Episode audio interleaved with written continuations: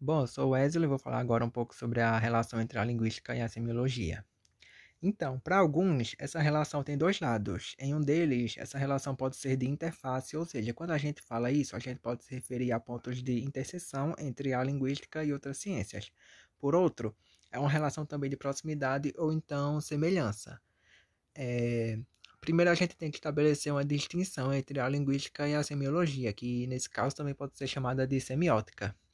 É, então, se costuma falar, se caracterizar a semiologia como a ciência geral dos signos, ou seja, ela não se interessa apenas somente pela linguagem humana verbal, que já é conhecida, mas por qualquer sistema de signos naturais. Por exemplo, aqui, é, a fumaça é um sinal de fogo, a gente vê e já vem isso na nossa mente.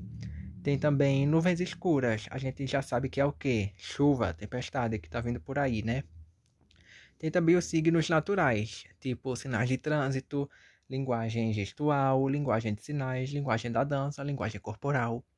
Então, a semiologia ela gosta bastante dessas formas de linguagem, essas outras formas, né? não apenas a verbal.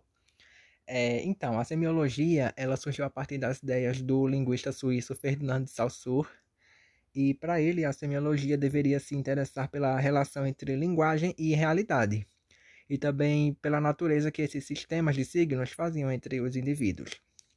É, Para Ferdinand, a linguística ela seria um ramo de semiologia apresentando um caráter bem específico de seu particular interesse pela linguagem verbal. É, porém, na prática, né, é, a semiologia nos últimos tempos, nos últimos anos, ela tem se desenvolvido separada da linguística. Isso tem sido uma consequência também de do trabalho de não linguistas lá na França. Eles têm tido uma visão bem distante, né? Assim, bem diferenciada. Então, isso tem sido, assim, entre aspas, culpa deles, né? É, a gente pode ver, então, que a linguística, ela estuda a linguagem verbal, enquanto que a semiologia, no seu caráter geral, né? Ela se interessa mais por todas as formas de linguagem que se pode ter uma noção, igual acho que eu citei anteriormente é, linguagem gestual, de sinais, linguagem corporal, linguagem da dança, todos esses tipos de linguagem que estão empregados no nosso dia a dia, né?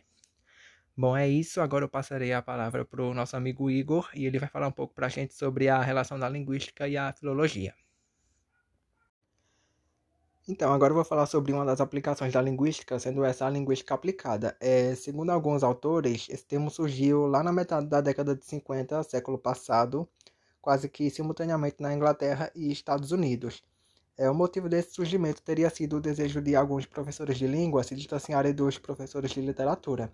Então eles não queriam ficar sendo é, comparados a eles, então queriam esse distanciamento. É, em sua origem, a linguística aplicada ela tem sua atuação voltada para o ensino de línguas, especialmente línguas estrangeiras. Ela se interessava bastante e se interessa muito por essas. É, a literatura especializada ela emprega uma definição bem operacional a ela, a linguística aplicada. Logo, é uma característica central dela o fato de que ela está relacionada a tarefas, orientada para problemas, centrada em projetos e guiada para uma demanda. É, já para cumprir os seus objetivos, ela se fundamenta na linguística, certo? É, a linguística aplicada busca também conhecimento em outras ciências sociais isso é bem interessante, porque ela não fica só presa aos seus próprios conhecimentos, ela vai atrás é, de outras opiniões, outros conhecimentos em outras áreas, tipo antropologia, teoria educacional, psicologia e algumas áreas da sociologia. Então isso é bem legal porque ela busca a ajuda de outras ciências para basear os seus próprios pensamentos e ideias. Certo? Então é isso. Agora a palavra fica com Everson.